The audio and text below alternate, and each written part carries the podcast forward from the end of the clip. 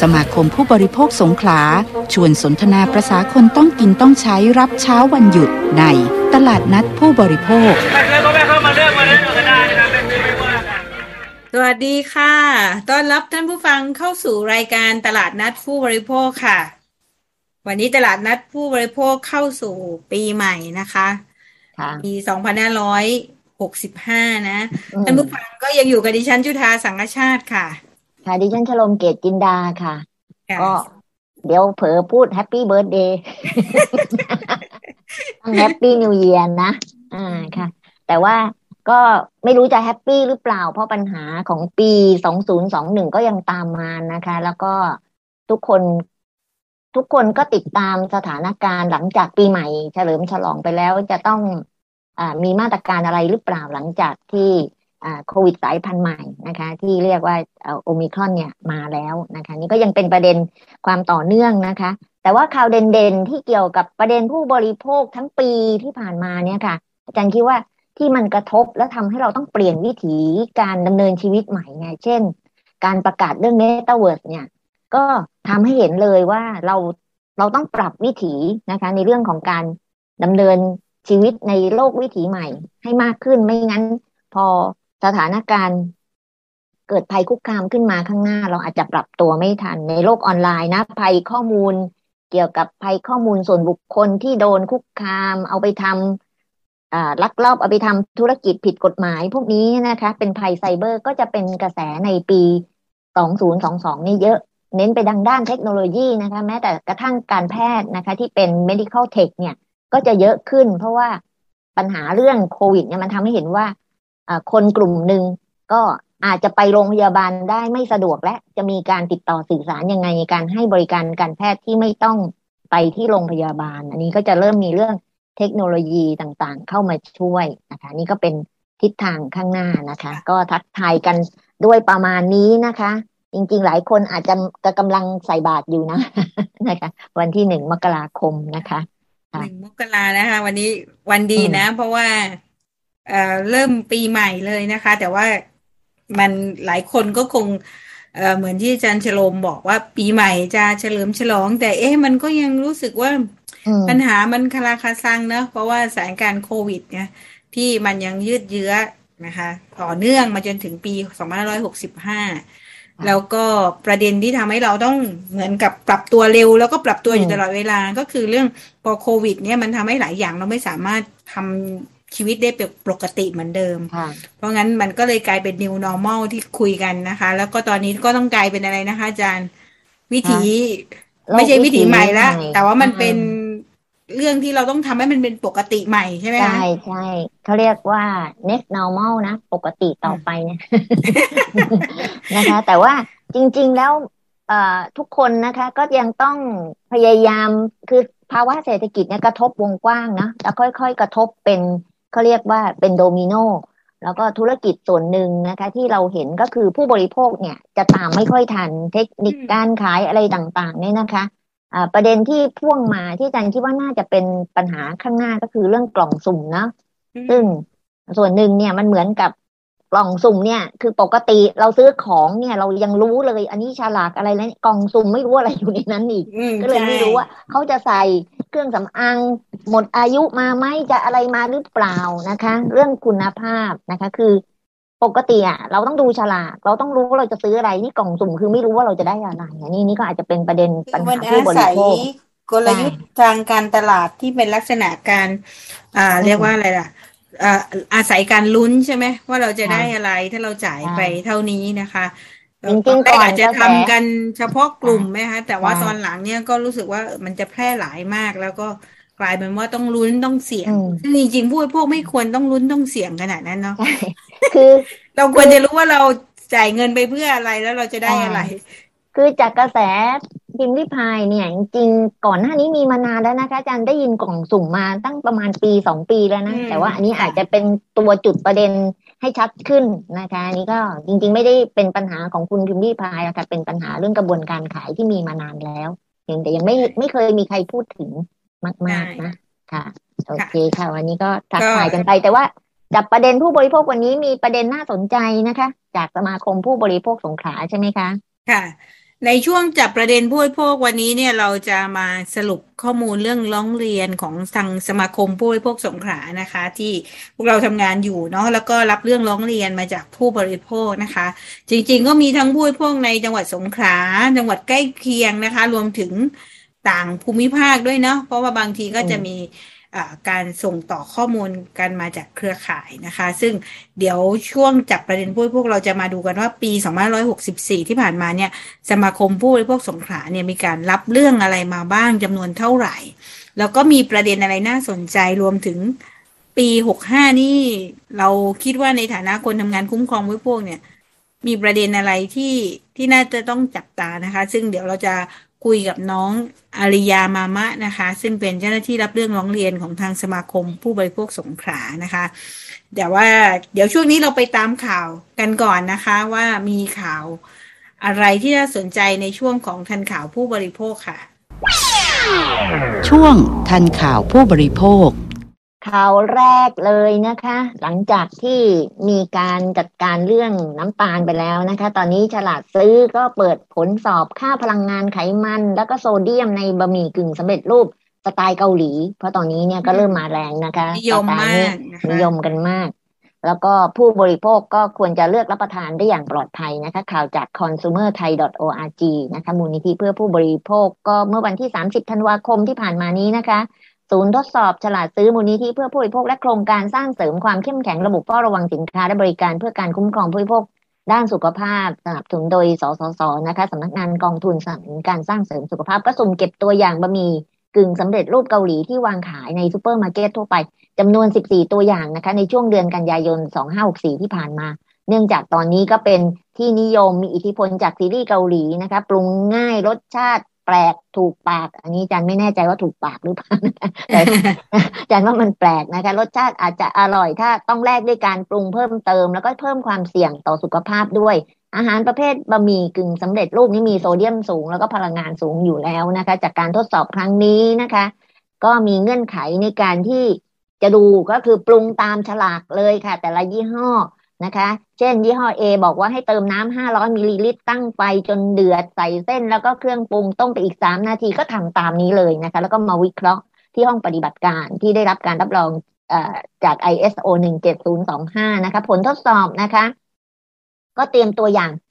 แบบที่ฉลากซื้อกำหนดนั้น ก็พบทุกตัวอย่างมีปริมาณพลังงานไขมันโซเดียมน้อยกว่าที่ฉลากระบุนะคะตามแสดงผลเนื่องจากฉลากภาษาไทยก็มีความหลากหลาย บางฉลากก็มีความคลาดเคลื่อนนะคะ ทางฉลากซื้อก็เลยเอามาเปรียบเทียบกับ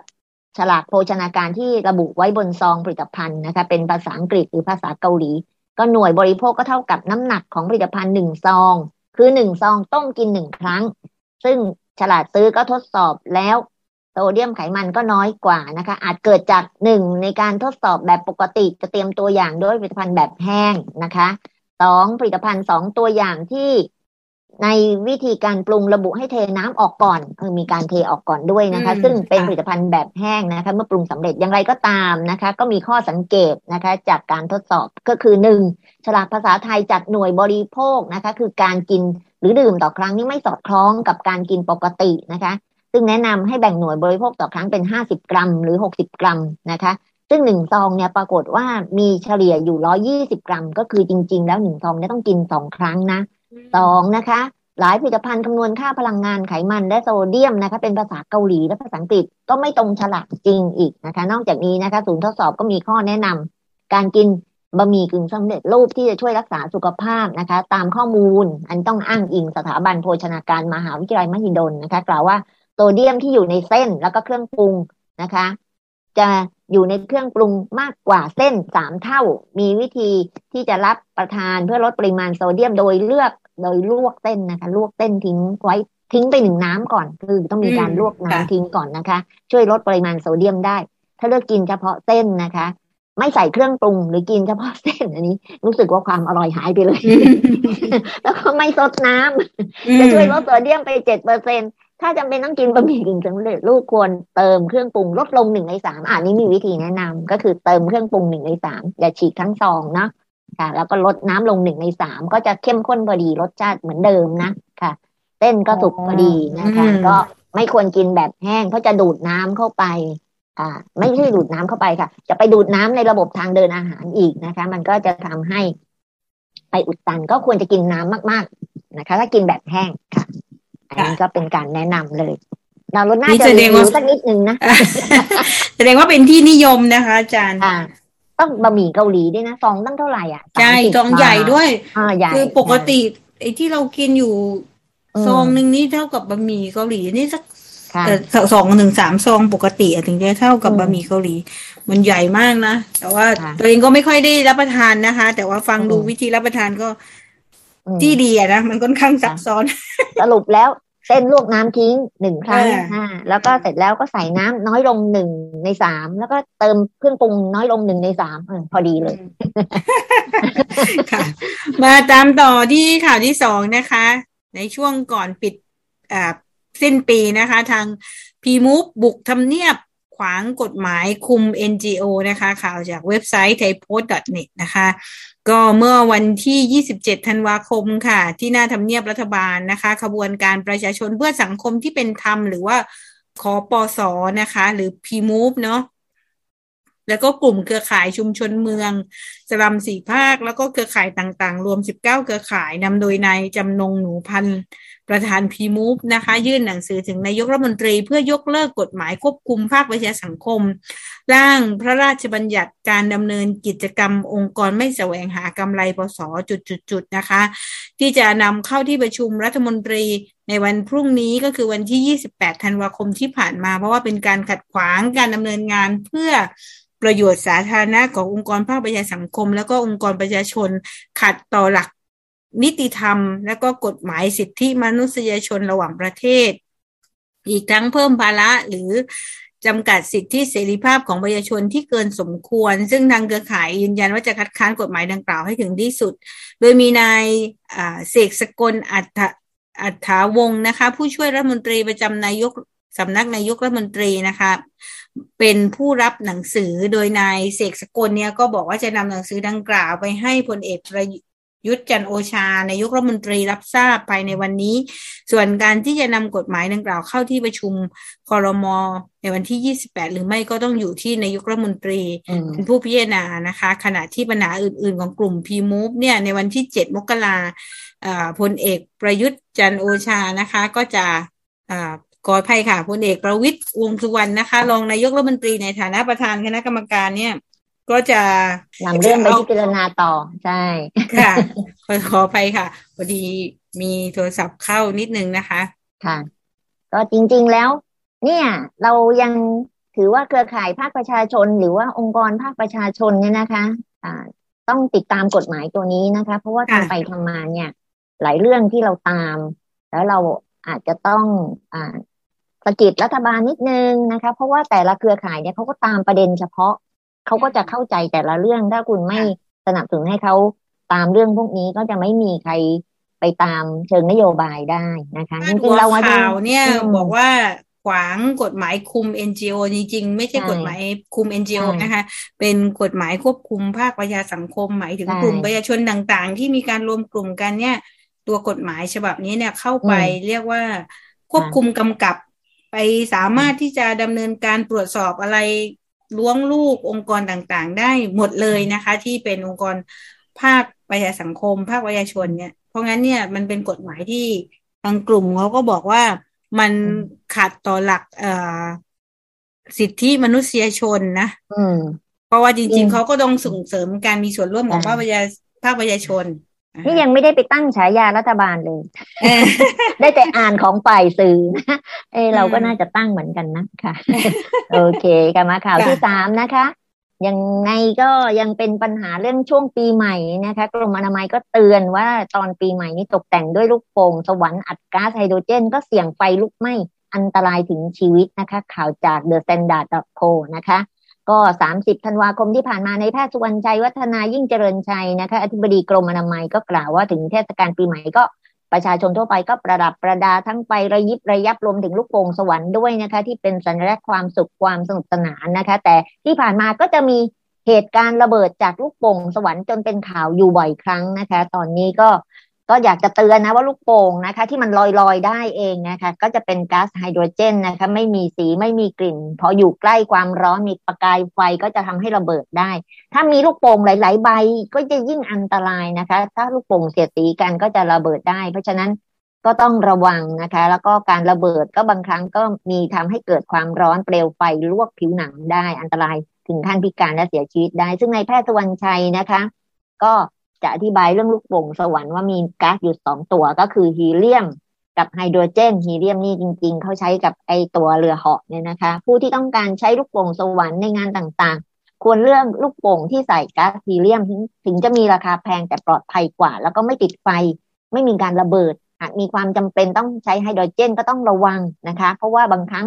พอมีลูกโป่งด้วยแล้วมีปิ้งย่างอยู่ข้างๆนะคะ นี้ต้องระวังมากเลยนะคะ กรณีที่มีการนำถังก๊าซมาตั้งในบริเวณงาน ก็ควรดูแลให้อยู่ในสภาพที่ดีอยู่ในที่โล่งอากาศระบายนะคะ อุปกรณ์ก็ต้องกันล้มไว้อย่างมั่นคงนะคะ การเคลื่อนย้ายก็ต้องปิดฝาครอบวาล์วให้เรียบร้อย เคลื่อนย้ายโดยใช้รถเข็นนะคะ ห้ามลากไปกับพื้นนะคะแกรกแกรกเนี่ยมีประกายไฟได้แน่นอนนะคะ การประดับตกแต่งลูกโป่งสวรรค์ภายในงานก็ต้องวางให้พ้นมืออันนี้ยากหน่อยนะคะเพราะเด็กๆชอบ นะคะอืมเห็นแล้วไม่ได้ก็เลยเด็กใช่แล้วก็เด็กก็ชอบอมชอบกัดนะคะ อาจจะอืมลื่นเข้าคอได้นะตอนระเบิดขึ้นมานะคะ ก็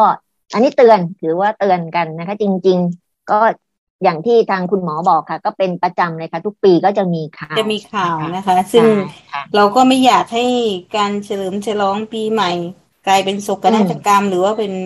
อุบัติเหตุที่ไม่มีใครอยากให้เกิดนะคะ อันนี้ก็พูดเตือนเรื่องลูกโป่งนะ แต่จริง ๆ เรื่องประทัดเรื่องอะไรนี้ก็ยังอืมโอ้โหเนาะเยอะค่ะ จุดพลุอีก อืม อืมตอนนี้ถ้าตอนกลางคืนนี่ช่วงสองสามวันนี้นอนนอนสะดุ้งนะค่ะบ้านใครเลี้ยงไก่ก็ไก่ไม่ไข่ไปหลายวัน หมาก็หมาก็เห่าก็หอนนะคะอาจารย์อ่านอนจะไม่ค่อยจะ ปกติอืมเท่าไหร่ เราอาจจะหมดวัยรู้สึกคึกคักสนุกสนานแล้วมาอืมมาน่าจะไปต่อค่ะ มาต่อที่ข่าวที่น่าจะไปโยนแถวสี่สภาค่ะ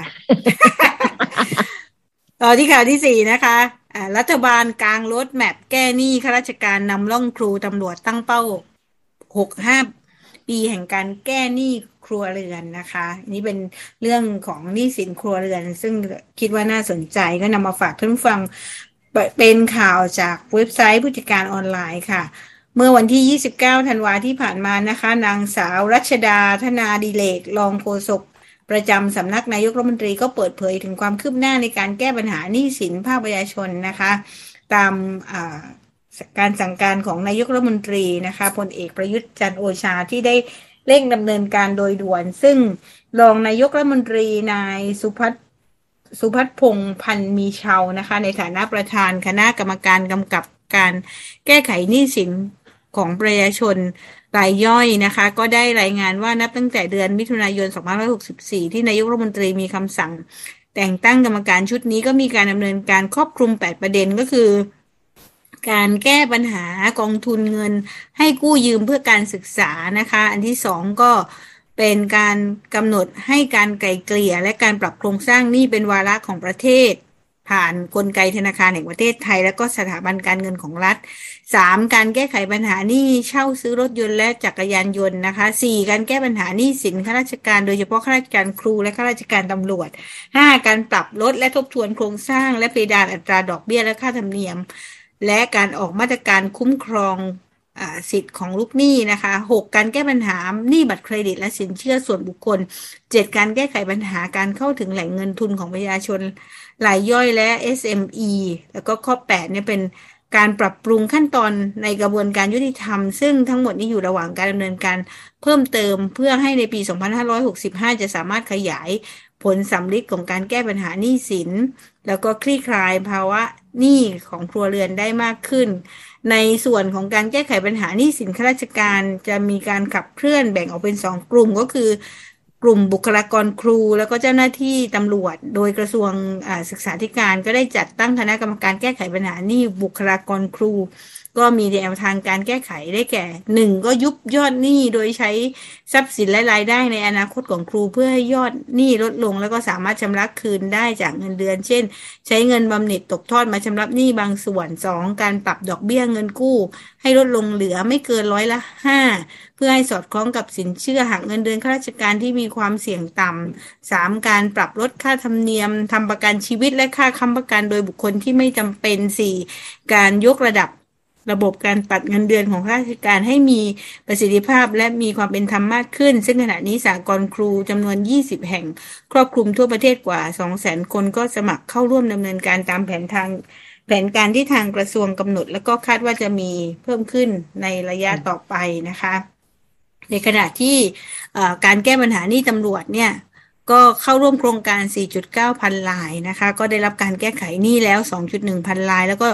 อยู่ระหว่างการดำเนินการ 2.5 พันลาย แล้วก็ทางสำนักงงานตำรวจแห่งชาติก็ได้ขอความร่วมมือกับสากลออมทรัพย์ตำรวจ เพื่อช่วยเหลือข้าราชการที่เป็นสมาชิกสากลในช่วงสถานการณ์โควิด -19 ให้มีการพักชำระหนี้เงินต้น แล้วก็จัดทำโครงการปล่อยเงินกู้ระยะสั้นดอกเบี้ยต่ำเพื่อเป็นค่าใช้จ่ายให้กับสมาชิกในครอบครัว แล้วก็ลดอัตราดอกเบี้ยเงินกู้ให้กับสมาชิกที่มีหนี้นะคะ ก็ เป็นประเด็นที่คิดว่าน่าสนใจนะคะอาจารย์สถานการณ์ตอนนี้เนี่ยทั้งประชาชนทั่วไปและนี่ขนาดเป็นข้าราชการนะคะ ก็มีปัญหาเรื่องหนี้สินครัวเรือนค่อนข้างเยอะนะคะซึ่งจริงๆแล้วเนี่ยข้าราชการเนี่ยเงินเดือนประจำมีเนาะตอนนี้เศรษฐกิจที่มีปัญหาในช่วงสถานการณ์โควิด ก็คือคนที่ไม่มีเงินเดือนนั้นพอโดนหยุดไปก็คือเงินหมดไม่มีเลย แล้วก็กลายเป็นเงินเก็บก็ไม่มีนะคะนี่ก็เป็นประเด็นอยู่ว่าปัญหาเรื่องหนี้เนี่ย รัฐบาลจะต้องช่วยคิดยังไง โดยเฉพาะอย่างยิ่งอาจจะต้องมาคิดเรื่องระบบบำนาญหรือระบบสวัสดิการสังคมให้ชัดเจนมากขึ้นนะคะ ในสถานการณ์ระยะยาวค่ะขณะที่เรื่องความรอบรู้เรื่องของการเงินก็เป็นเรื่องสำคัญนะคะ การออมคือเรามาพูดเรื่องการแก้ไขหนี้ตอน ตอนนี้มันค่อนข้างค่อนข้างยากจริงๆมันต้องปลูกฝังตั้งแต่ตั้งแต่เด็กนะคะในการที่จะบริหารจัดการการเงินเนาะของแต่ละคนนะคะ แต่ว่าก็ยัง น้อยก็ยังมีการคิดหาแนวทางช่วยเหลือนะคะค่ะก็มาข่าวที่ห้านะคะ อันนี้อันนี้งานประจำนะของของกระทรวงวัฒนธรรมนะคะ ก็คือห่วงขายออนไลน์แต่งวาบหวิว เกิดพฤติกรรมเลียนแบบวอนให้รับผิดชอบต่อสังคมนะคะ ก็อินฟลูเอนเซอร์ทั้งหลายนะคะ แม่ค้าขายออนไลน์พ่อค้าก็ตอนนี้ก็เริ่มแล้วนะมีเหมือนกันนะคะ ก็นายประสบเรียงเงินนะคะยี่สิบแปด ใช่ใช่เขาก็เริ่มมีขายออนไลน์ อาจจะมีโปนิดหน่อย คือเรียนแบบกันนะคะ ก็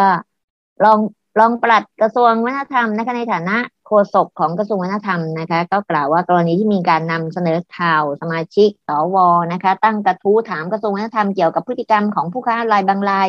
มีการใช้ถ้อยคำพูดหยาบคาย แต่งกายไลฟ์สดไม่เหมาะสม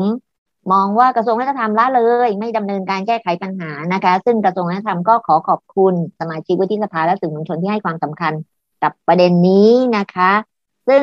มองเห็นว่าการผลิตการจำหน่ายสินค้าการโฆษณาการทำกิจกรรม เพื่อให้ได้รับความสนใจนะคะ จากลูกค้าหรือผู้บริโภค สามารถใช้ความคิดสร้างสรรค์ได้ ให้น่าสนใจ แต่ต้องอยู่บนพื้นฐานความรับผิดชอบคำนึงถึงผลกระทบต่อศิลปะวัฒนธรรมอันดีงามนะคะ โดยเฉพาะเด็กและเยาวชนที่ยังไม่บรรลุ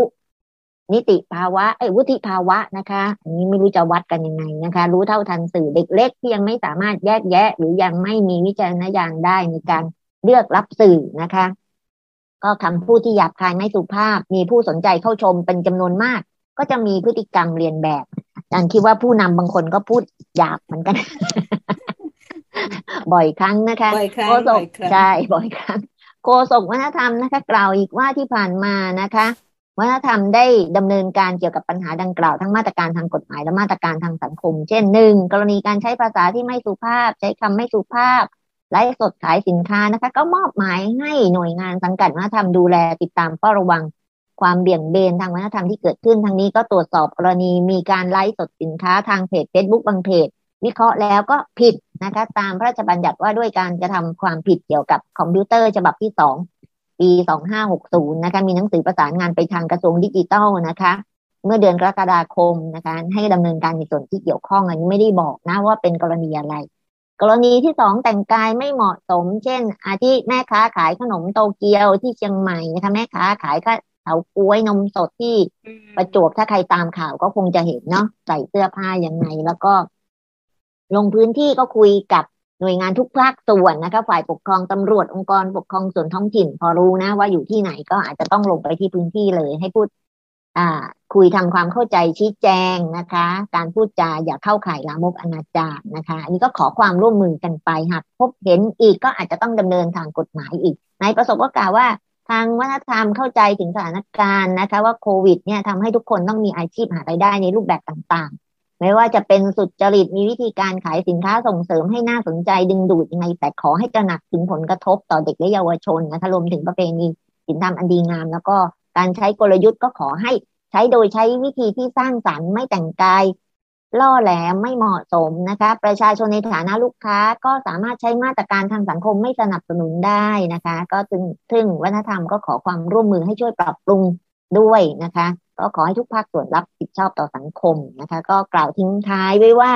ทางวัฒนธรรมก็จะดำเนินการรณรงค์จัดเสวนารับฟังความคิดเห็นจากทุกภาคส่วนเรื่องการใช้ภาษาไทย และการแต่งกายในการขายสินค้าจริง ๆ รีบออกมาเลยนะ เพราะเราจะได้บอกว่าผู้นำบางคนก็พูดจาไม่ไปหรอกเนี่ยนะคะ แล้วก็จะประสานกับทางผู้แทนกระทรวงนะคะหน่วยงานที่เกี่ยวข้องภาครัฐภาคเอกชนนะคะ กระทรวงดิจิทัลกระทรวงศึกษา กระทรวงพัฒนาสังคมนะคะ เครือข่ายเฝ้าระวังทางวัฒนธรรมนักวิชาการด้านการตลาดรวมถึงการส่งเสริมการเผยแพร่กิจกรรมการขายโดยสื่อออนไลน์นี่เขารับเป็นเจ้าภาพนะ เรื่องนี้ก็น่าสนใจอยู่ค่ะ เพราะนั้นก็ขอให้ทุกฝ่ายช่วยกันเฝ้าระวังสอดส่องดูแลแก้ไขปัญหา ก็แจ้งมาที่ ช่องทางสายด่วนนะทำมีด้วยนะหนึ่งเจ็ดหกห้าค่ะอ่าโอเคค่ะ โอเค ทุกคนเกือบจะลืมไปแล้วนะคะมีหนึ่งเจ็ดหกห้าสามารถที่จะโทรไปร้องเรียนได้ แจ้งได้นะคะ นี่นี่นี่วันก่อนอผู้นำรัฐบาลพูดอย่างเงี้ยอะไรอย่างเงี้ยโทรเลยโทรเลยอาจารย์ฉลมโทรเลยนะคะคือจริง ๆ พอทุกคนกลายเป็นสื่อมวลชนนะนะคือเรามีสื่ออยู่ในมือ นะคะแล้วเราก็ทุกคนก็กลายเป็นสื่อสามารถสื่อสารได้ วิวิจารณญาณในการสื่อสารมัน สมัยก่อนก็ต้องเรียนกันนะ ต้องมีใบประกอบวิชาชีพ แต่พอตอนนี้ทุกคนเป็นได้หมดเนี่ยมันก็เลยไม่มีการควบคุมกำกับนะคะ ก็ต้องสังคมก็ต้องช่วยกันเตือนนะนะกระทรวงวัฒนธรรมก็อาจจะเป็นหน่วยงานหนึ่งที่ต้องดูแลเรื่องพวกนี้นะคะ มาตามที่ข่าวสุดท้ายค่ะ จริง ๆ ข่าวนี้นี่เราตามมาอย่างต่อเนื่องนะ แล้วก็ไม่อยากให้เกิดเหตุการณ์แบบนี้เลย แต่ว่า ในที่สุดมันก็เป็นว่าเดี๋ยวจะมาต่อต่อมาที่เรื่องของกองทุนประกันเงินหมดค่ะจ่อกู้คืนเจ้าหนี้เดอะวันกับเอเชียนะคะ ข่าวจากเว็บไซต์ประชาชาติ .net ค่ะแหล่งข่าวจากกองทุนประกันวินาศภัยก็เปิดเผยนะคะว่าปัจจุบันเนี่ยกองทุนประกันวินาศภัยมีเงินเหลืออยู่ประมาณห้าพันล้านบาท ในจำนวนนี้เนี่ยเป็นเงินที่รอชดใช้ ให้เจ้าหนี้ของบริษัทประกันวินาศภัยที่ถูกคำสั่งเพิกถอนใบอนุญาตไปก่อนหน้านี้หลายแห่งรวมกันประมาณ 2,000 ล้านบาท ซึ่งคาดว่าต้องใช้เวลาทยอยคืนหนี้ เพราะต้องมีการขายทอดตลาดทรัพย์สินนะคะ ส่วนเงินที่เหลืออีกประมาณ 3,000 ล้านบาทเนี่ยจะใช้ให้ สำหรับจ่ายคืนเจ้าหนี้บมจเอเชียประกันภัย และบมจเดอะวันประกันภัย โดยคาดว่าหลังจากนี้เนี่ยเงินจะไหลออกอย่างรวดเร็วเนื่องจากเป็นค่าสินไหมทดแทนตามกรมธรรม์ประกันโควิด -19 แบบเจอจ่ายจบนะคะ ซึ่งเป็นหนี้ที่ได้ขอยุติแล้วทำให้มีเงินไม่พอจ่ายเนื่องจากว่าหนี้ของสองบริษัทดังกล่าวรวมกันสูงกว่า 7,000 ล้านบาทนะคะ โดยเป็นหนี้ของเอเชียประกันภัย กว่า 4,500 ล้านบาท แล้วก็หนี้ของเดวันประกันภัยเนี่ยกว่า 2,700 ล้านบาททำให้เงินกองทุนที่จะจ่ายคืนอาจจะไม่เพียงพอ ดังนั้นคณะกรรมการบริหารกองทุนก็ต้องหาลือกันเพื่อพิจารณา ให้กองทุนประกันวินาศภัยกู้ยืมเงินมาจ่ายหนี้ ซึ่งกฎหมายเปิดช่องให้ทำได้อยู่แล้ว อย่างไรก็ดี ต้องรวมยอดหนี้สุทธิก่อน ซึ่งกองทุนเนี่ยมีการเปิดให้เจ้าหนี้ของเอเชียประกันภัยยื่นคำขอทวงหนี้ไปจนถึงวันที่ 14 กุมภาพันธ์ 2565 และตั้งแต่วันที่ 21 กุมภาพันธ์ 2500หกสิบห้าจะเปิดให้เจ้าหนี้ของเดอวันประกันภัยยื่นคำขอทวงหนี้ไปจนถึงวันที่ยี่สิบเอ็ดเมษายนสองพันร้อยหกสิบห้าจึงจะสรุปตัวเลขยอดเงินที่ต้องจ่ายได้ทั้งหมดนะคะ ในฐานะสำหรับฐานะทางการเงินของกองทุนประกันวินาศภัย สิ้นสุดเมื่อวันที่สามสิบเอ็ดธันวาคมสองพันร้อยหกสิบสามเนาะมีสินทรัพย์รวมห้าพันหกร้อยสองล้านบาท ก็แยกออกเป็นสินทรัพย์หมุนเวียน 3,168 ล้านบาทประกอบด้วยเงินสด และก็รายการเทียบเท่าเงินสดอีก 62 ล้านบาท เงินลงทุนชั่วคราว 2,728 ล้านบาท 3 ก็เป็นรายได้ครั้งรับ 323 ล้านบาทนะคะซึ่งก็มีอยู่น้อยกว่านี่ที่ต้องจ่าย ทางด้านแหล่งข่าวจากสำนักสำนักงานคณะกรรมการกำกับ และส่งเสริมการประกอบธุรกิจประกันภัย หรือว่าคอปพก็ออกมาบอกว่า หากกองทุนประกันวินาศภัยจำเป็นต้องกู้ยืมเงินมาจ่ายหนี้จริง ๆ ก็อาจจะใช้วิธีกู้ยืมผ่านกองทุนประกันชีวิตได้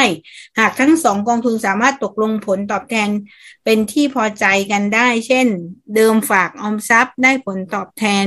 0.5%แต่ถ้าปล่อยกู้ให้คิดดอกเบี้ยอยู่ที่ 1%ก็จะได้ผลตอบแทนที่สูงกว่าถือเป็นการลงทุนรูปแบบหนึ่งนะคะล่าสุดบริษัทสินมั่นคงประกันภัยจำกัดมหาชนก็แจ้งลูกค้าว่าตามที่บริษัทได้ ปิดการขายหรือหยุดการขายประกันภัยการติดเชื้อไวรัสโคโรนาหรือว่าไวรัสโคโรนา2019 นะคะ ตั้งแต่เดือนเมษายน 2564 เพื่อแจ้งเตือนและยืนยันอีกครั้งว่า การปิดการขายหรือหยุดการขายประกันภัยดังกล่าว ได้รวมถึงการไม่ต่ออายุกรมธรรม์ประกันภัย การติดเชื้อไวรัสโคโรนาด้วยนะคะ ทุกประเภทผลิตภัณฑ์ ดังนั้นบริษัทจะไม่พิจารณารับประกันภัยหรือ ไม่ยินยอมรับการต่ออายุกรมธรรม์ประกันภัยในทุกกรณี ทั้งนี้การโอนเงินเข้าบัญชีบริษัทโดยไม่รับได้รับแจ้ง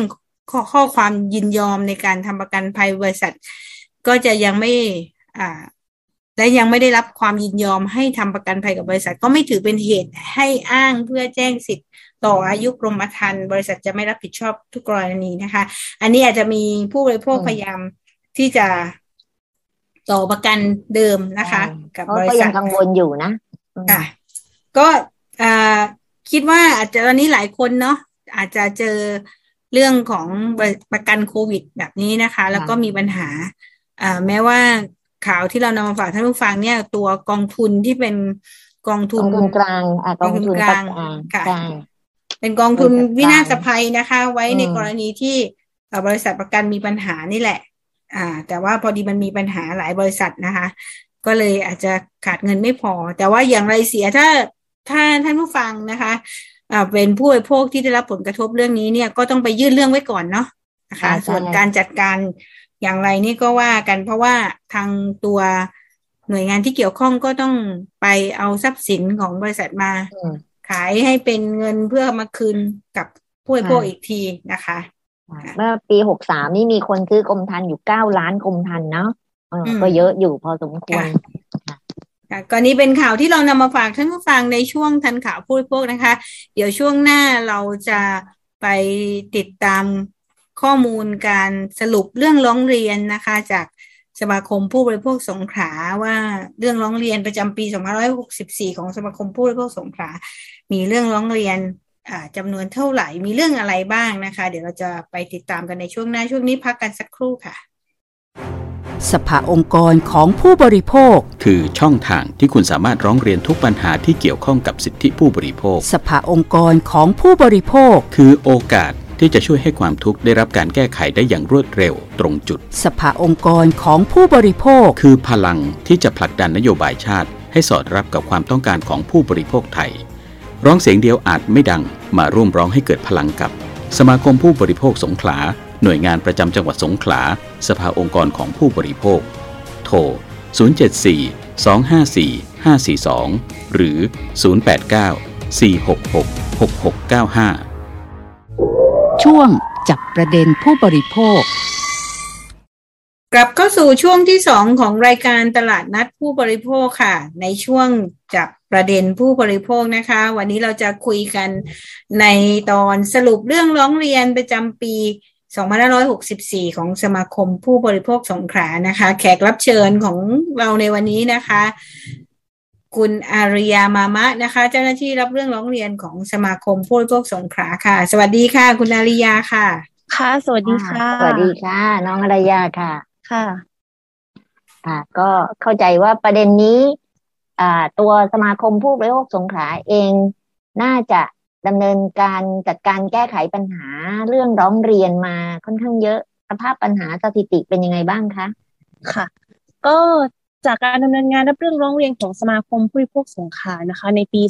2564 นะคะ แล้วก็สรุปเรื่องร้องเรียนตั้งแต่เดือนมกราคมถึงเดือนธันวาคมเนี่ยค่ะ ทั้งหมดทั้งสิ้นเนี่ยจำนวน 357 กรณีค่ะ โดยเรารับเรื่องร้องเรียนนะคะ ทั้งหมด 8 ประเด็นนะคะ ก็จาก 357 กรณีนี้เนี่ยค่ะ แบ่งเป็นด้าน การสื่อสารโทรคมนาคมและเทคโนโลยีสารสนเทศเนี่ยจำนวน 199 กรณีนะคะ แล้วก็บริการสุขภาพและสาธารณสุขจำนวน 57 กรณีนะคะ ด้านอาหารยาและผลิตภัณฑ์สุขภาพจำนวน 52 กรณีนะคะ ด้านสินค้าและบริการทั่วไปจำนวน 31 กรณีค่ะ ส่วนด้านการขนส่งและยานพาหนะจำนวน 12 กรณีนะคะ ด้านการเงินการธนาคารจำนวน 5 กรณีค่ะ แล้วก็มีด้าน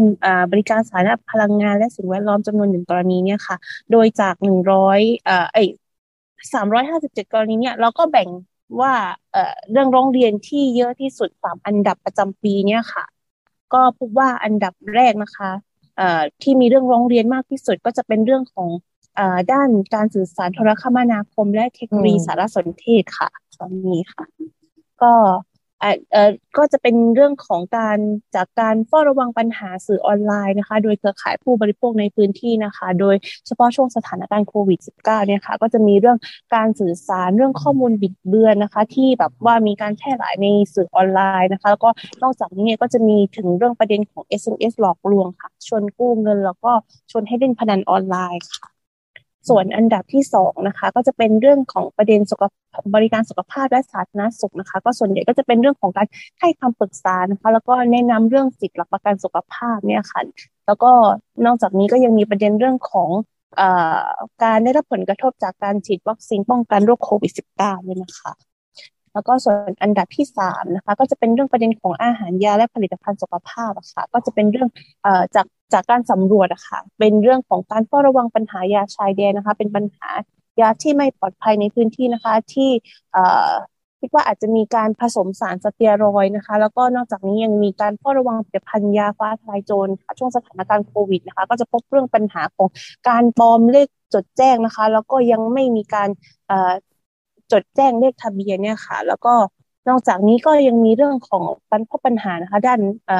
ของผู้พวกในพื้นที่เนี่ยค่ะ ก็จะมีทั้งเรื่องของอาหารไม่มีคุณภาพ แล้วก็มีการแพ้เครื่องสำอางด้วยค่ะ ก็อันนี้ก็เป็นสามสามอันดับเนี่ยค่ะ ค่ะ เข้าใจว่ามี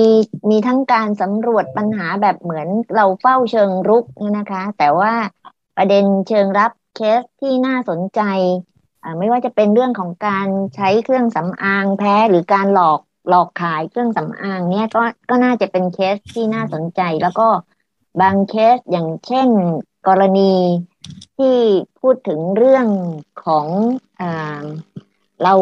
เราจัดการปัญหาให้เคสที่ร้องเรียนมาทางออนไลน์ หรือทาง inbox ของเราในเพจสมาคมมี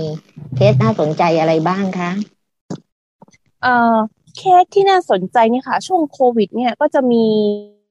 เกี่ยวกับเรื่องของการ ซื้อสินค้าออนไลน์นะคะ แล้วก็มีเรื่องของประกันนะคะโควิดนะคะ ช่วงนี้แล้วก็จะมีเรื่องของการแพ้เครื่องสำอางนะคะเอ่อที่ซื้อจากห้างผลิตภัณฑ์เอ่อห้างสรรพสินค้าค่ะ ก็จะมีประมาณนี้ค่ะ ที่น่าสนใจในปีที่ตอนการจัดการของเราเป็นยังไงบ้างคะ เพราะว่าเคสเองน่าจะดำเนินการค่อนข้างยากในเรื่องของหลักฐาน คือส่วนใหญ่พอเคสจะร้องเรียนเนี่ยผู้บริโภคจะกังวลเรื่องอะไรบ้างคะ เอ่อส่วนใหญ่เนี่ยเอ่อผู้บริโภคจะกังวลเรื่องหลักฐานแล้วก็ความปลอดภัยของตัวเองไม่รู้ว่าถ้าตัวเองโรงเรียนแล้วจะส่งผลกระทบอะไรมาบ้างเนี่ยค่ะ ค่ะ ส่วนของที่น่าสนใจนี่จะเป็นเรื่องของการซื้อสินค้าออนไลน์คือคือก่อนหน้านี้เนี่ย สมาคมจะไม่ค่อยได้รับเรื่องร้องเรียนซื้อสินค้าออนไลน์เท่าไหร่แต่หลังจากที่เป็นสถานการณ์โควิดเนี่ยเราพบว่าเริ่มเข้ามาแล้วเอ่อ คือจำนวนมากเนาะก็จะมีที่เคสที่น่าสนใจที่เราพบแล้วก็คิดว่าจัดการปัญหาได้ยากนะคะ ก็จะเป็นเรื่องของการซื้อสินค้าผ่านเพจอะค่ะที่ผ่านมาก็เคสได้ซื้อเอ่อยกตัวอย่างก็จะเป็นเรื่องของการซื้อเลื่อยยนต์นะคะ ได้รับสินค้าไม่ตรงปก แล้วก็อุปกรณ์ไม่ครบเนี่ยค่ะ เพราะว่าเอ่อที่เคสตัดสินใจซื้อเนี่ยอันนี้อันนี้เป็นการซื้อจากเพจ Facebook นะคะ ที่ตัดสินใจซื้อเพราะว่ารู้สึกว่าเอ่อมีการมีมีการ สามารถจ่ายเงินปลายทางได้ ซึ่งเคสที่ว่าเป็นสะดวกเนาะไม่ต้องโอน คือเคสก็เป็นผู้สูงอายุก็คือมีสองของมาส่งก็สามารถจ่ายตังได้เลย ไม่ต้องไปโอนผ่านแบงกิ้งเนี่ยค่ะก็หลังจากที่ได้ของคือเราจะพบปัญหาเรื่องของการรับของรับของแล้วเนี่ย เคสเนี่ยไม่ได้ถ่ายเอ่อวิดีโอไว้ค่ะ เราก็เลยอาจจะไม่ได้มีภาพนี้ไม่พอ ต้องถ่ายวิดีโอ ใช่ค่ะ ถ่ายวิดีโอในขณะที่แกะ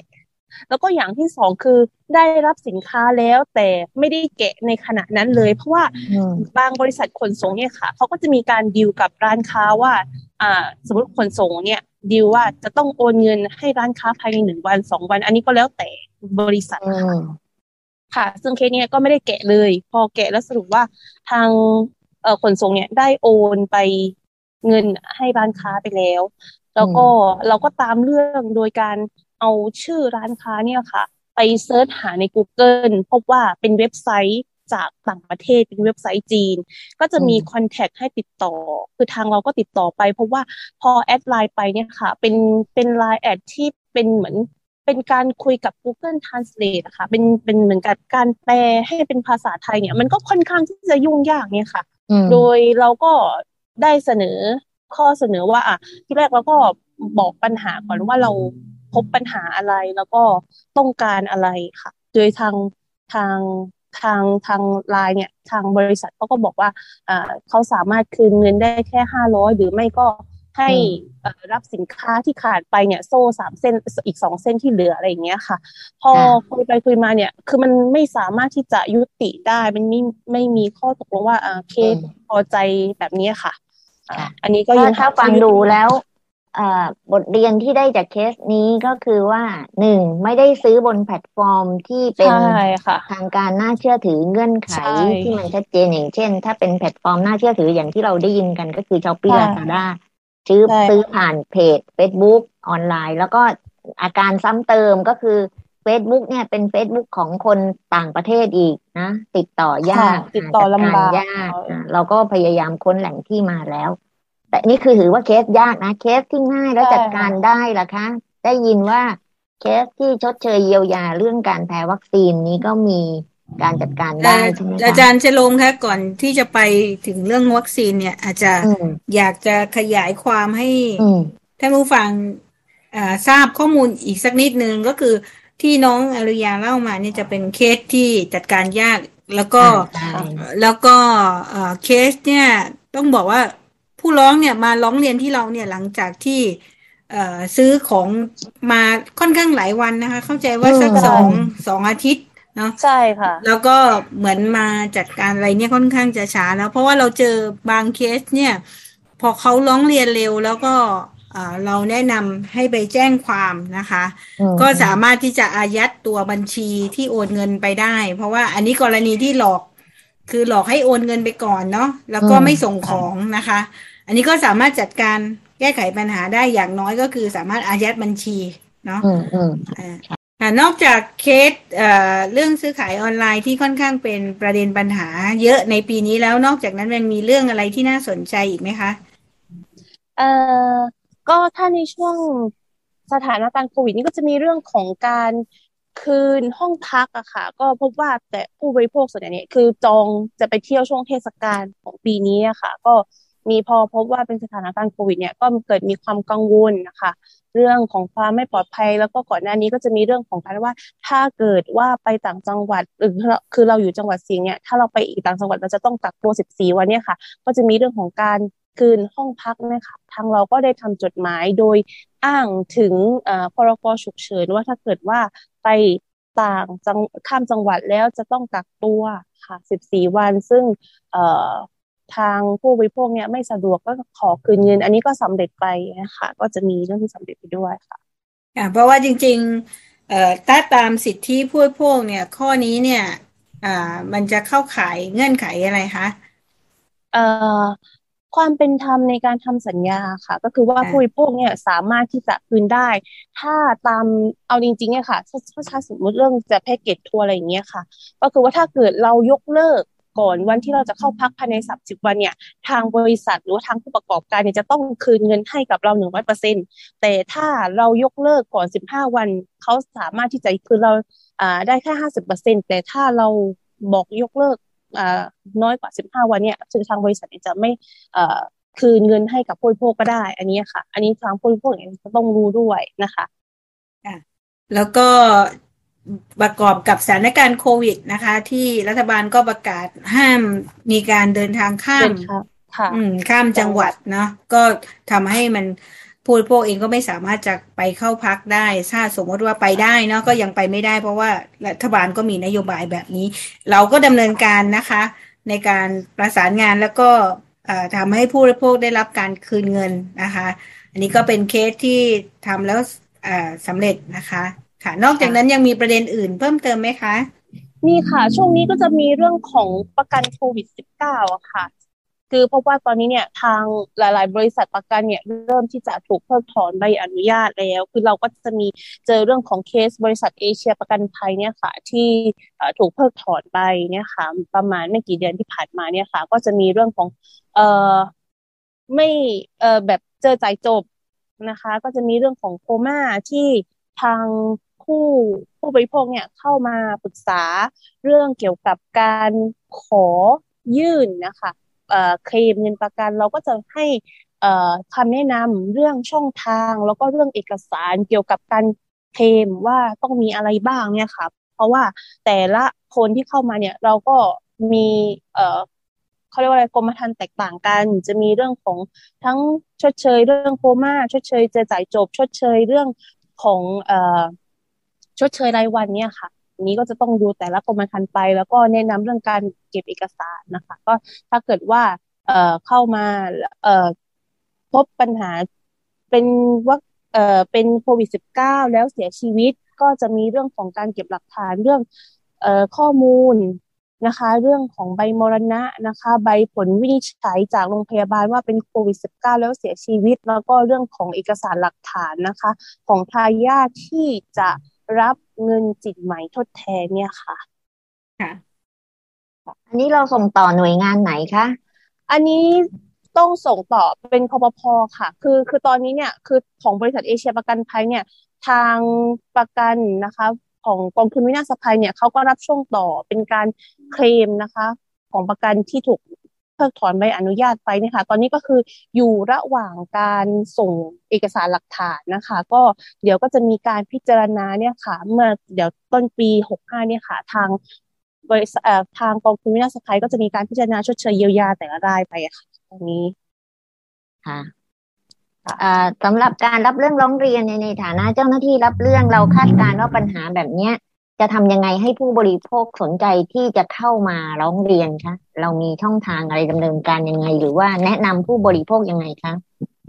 ค่ะ ก็ถ้าเกิดว่าทางผู้บริโภคเนี่ยค่ะ พบเจอปัญหาค่ะ ไม่ว่าจะเป็นปัญหาเรื่องการซื้อสินค้าออนไลน์นะคะ เรื่องของอประกันหรือว่าเรื่องอื่น ๆนะคะ ก็ที่ สามารถที่จะเข้ามาร้องเรียนนะคะ กับทางสมาคมผู้บริโภคสงขลาค่ะวันหน่วยงานประจำจังหวัดสงขลาค่ะ คือถ้าสะดวกเนี่ยเข้ามาติดต่อด้วยตนเองนะคะ ไม่ว่าจะเป็นการร้องเรียนหรือว่า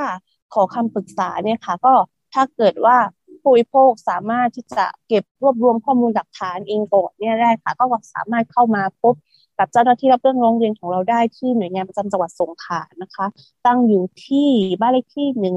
สี่สองเจ็ดถนนเพชรเกษมตำบลหาดใหญ่อำเภอหาดใหญ่จังหวัดสงขลานะคะ ก็ถ้ารู้จักก็จะเป็นเขาเรียกว่าอะไรหาดใหญ่ในค่ะ แถวเอ่อคิวรถมินิบัสวาระรัศมีนะคะ เป็นคิวรถมินิบัสภูเก็ตหาดใหญ่ค่ะ ก็เวลาทำการก็ตั้งแต่เก้าโมงเช้าถึงห้าโมงเย็นนะคะ สามารถเข้ามาได้เลยนะคะ หรือว่าจะโทรมาปรึกษาก่อนก็ได้ค่ะเอ่อทาง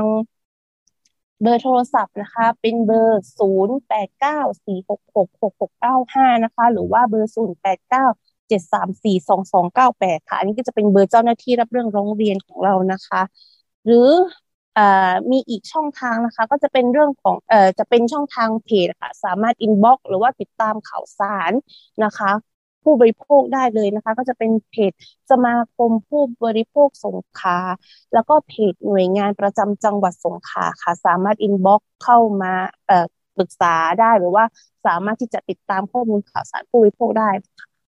ก็เข้าใจว่าตัวผู้บริโภคเองเนี่ยที่อาจจะยังไม่ร้องเรียนเนี่ยส่วนหนึ่งก็ไม่รู้ว่าสามารถร้องเรียนได้ ไม่รู้ว่า ตัวเองมีสิทธิ์อะไรอย่างไรบ้าง หรืออาจจะไม่รู้ขั้นตอน อันนี้น่าจะเป็นปัญหาเยอะอยู่นะคะ น้องอริยาค่ะ ใช่ค่ะ ซึ่งซึ่งจริง ๆ ก็สามารถโทรมาปรึกษากันก่อนได้เนาะว่าจะดำเนินการแบบไหนอย่างไรได้บ้าง แล้วก็ประเด็นที่น้องอาริยาพูดไว้ในตอนต้นของรายการว่าผู้บริโภคจำนวนหนึ่งเนี่ยก็อาจจะกังวลว่าเออถ้าร้องเรียนไปแล้วตัวเองจะมีผลกระทบอะไรอย่างไรบ้าง แต่ว่า โดยรวมเนี่ยพวกเราคิดว่าการร้องเรียนของผู้บริโภคเนี่ยอย่างสโลแกนที่พวกเราใช้ก็คือร้องทุกหนึ่งหนดีกว่าบ่นพันครั้งนะคะ เพราะว่าผู้บริโภคส่วนใหญ่เนี่ยมักจะบ่นนะบ่นตอนนี้เขาไปบ่นในโซเชียลใน Facebook ในอะไรต่างๆด้วย แต่ว่าปัญหามันจะ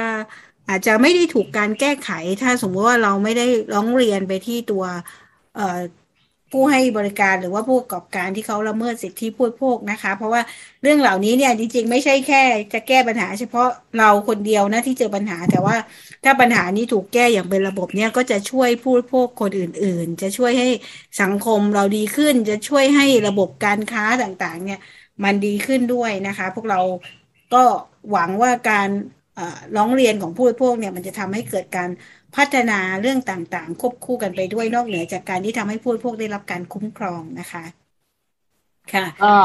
อยากจะเตือนไม่ใช่อยากจะเตือนอยากจะให้ข้อมูลผู้บริโภคทั่วไปนะคะรวมทั้งท่านผู้ฟังนะคะ ได้รับทราบว่าสมาคมผู้บริโภคสงขลาเองเนี่ยไม่ได้ทำรับเรื่องร้องเรียนอย่างเดียว คือทำงานหลายเรื่องนะคะ ในเรื่องของการที่จะพัฒนาช่องทางการจัดเวทีร่วมกับหน่วยงานที่กำกับคุ้มครองผู้บริโภค เพราะฉะนั้นการที่เราเป็น ที่ยอมรับกับหน่วยงานเนี่ย ก็จะเป็นเขาเรียกว่าเป็นหลักประกันส่วนหนึ่งนะคะว่าเราสามารถดำเนินการได้ในฐานะหน่วยงานที่ได้รับการยอมรับของในจังหวัดนะคะ ก็เพราะนั้นไม่ต้องกังวลนะคะ เวลามีปัญหาอะไรก็ติดต่อได้เลยค่ะ ตามที่ทางน้องอริยาได้แจ้งให้ทราบค่ะ วันนี้พวกเราสามคนก็ต้อง ลาท่านผู้ฟังไปก่อนนะคะ เดี๋ยวเราจะติดตามข้อมูลเรื่องราวต่างๆ เกี่ยวกับผู้บริโภคมาพบเจอกันอีกในคราวหน้านะคะสำหรับวันนี้ก็ต้องสวัสดีนะคะ ขอบคุณน้องอาริยามามากมากด้วยค่ะ สวัสดีค่ะ สวัสดีปีใหม่นะคะ ผู้ฟังทุกคนนะคะค่ะค่ะสวัสดีค่ะ